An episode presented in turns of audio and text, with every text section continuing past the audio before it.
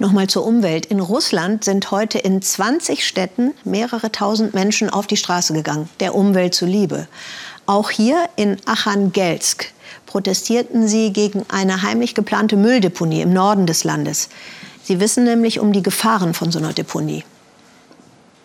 So, jetzt das Problem. In vielen großen Städten weltweit, die gar keine Städte mehr sind, sondern fast eigene Staaten, Tokio, Delhi oder eben auch Moskau, da konsumieren die Menschen mega viel. Es entsteht, Sie ahnen es, ein mega Müllproblem. In Moskau, sagt Demian von Osten, weiß man nicht, wohin mit diesem Müll. Großes, reiches Moskau. 20 Millionen Menschen leben in der Metropole und Umgebung. Ein Viertel des russischen Bruttoinlandsprodukts entsteht hier. In der Stadt Luxusautos, moderne Erlebnisgastronomie. Das ist die Kehrseite. Müll. Viel Müll. Nach wie vor landet ein Großteil des russischen Mülls auf Deponien. Noch wird wenig recycelt. Deshalb wollten Behörden den Müll mit Zügen hierher bringen lassen. 1200 Kilometer Richtung Nordosten. Schies, eine Bahnstation mitten in der Taiga. Durch Zufall haben Jäger diese Baustelle entdeckt. Ein Schock für Anwohner wie Anja Shekalova.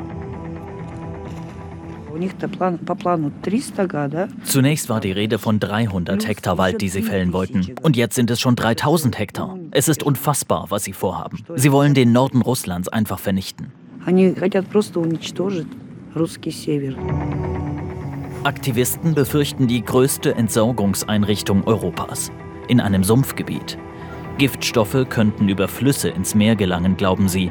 Fest steht, es wurden keine Umweltstudien erstellt, der Bau ist nicht genehmigt. Deshalb haben die Anwohner um Anja Shekalova mit Protesten begonnen. Sie blockierten Benzinlaster, bis der Treibstoff per Hubschrauber geliefert werden musste.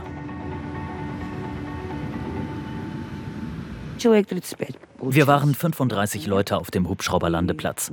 Dann kam eine Schar von mindestens 60 Sicherheitsleuten auf uns zu. Die haben angefangen, uns wegzuschleppen und zu schlagen.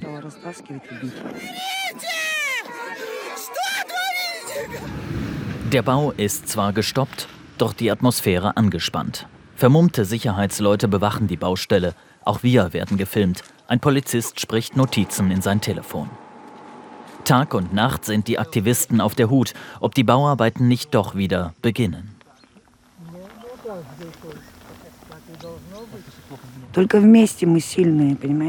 Nur gemeinsam sind wir stark. Am Anfang waren wir zu fünft. Und jetzt schauen Sie sich an, wie viele wir sind. Wir sind stark. Wir sind einfache Leute. Und jetzt sollen die da Angst vor uns haben.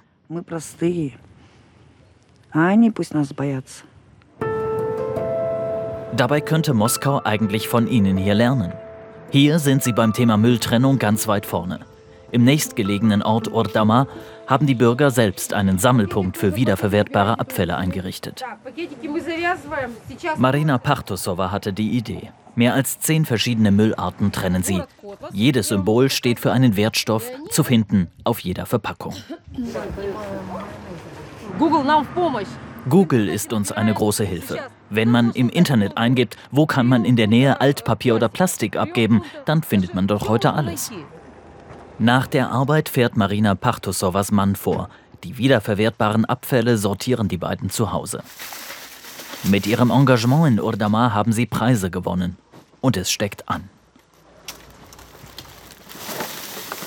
Der Mensch wächst und versteht anhand von Beispielen, dass man nicht mehr so weiterleben kann, wie man es vorher getan hat.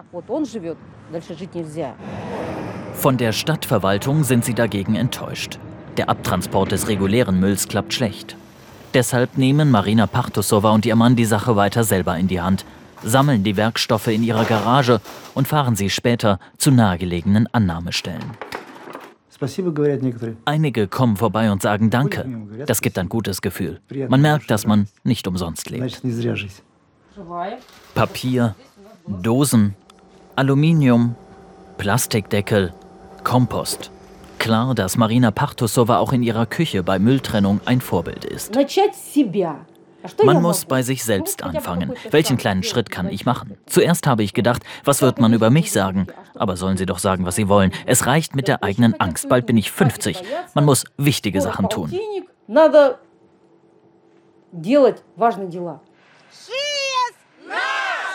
Schichtwechsel bei den Müllkippegegnern in Schies.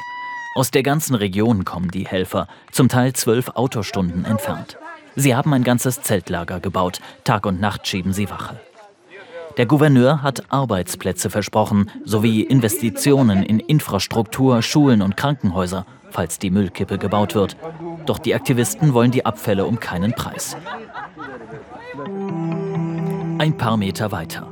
In einem Infozelt nebenan informiert die Betreiberfirma. Ein PR-Mitarbeiter erzählt, der Moskauer Müll werde in Pakete sicher verschweißt. Außerdem seien die Bauarbeiten hier erst Voruntersuchungen. Diese vorübergehenden Gebäude wie die Wohncontainer und der Platz zum Ein- und Ausladen, das ist die minimale Infrastruktur, die man für den Beginn der Arbeiten braucht, für die Untersuchungen. Минимальная инфраструктура для то есть, начала работ именно по проведению тех же изысканий. Die Aktivisten glauben kein Wort und rufen zu weiteren Protesten auf in über 20 russischen Städten. мусора, мы против войны, мы против насилия и нищеты, мы против того, чтобы наша страна упала бы ниже, чем нынче она. Sobald die Behörden die Entscheidung treffen, dass sie die Müllkippe nicht bauen, dann packen wir mit Freude hier zusammen und gehen.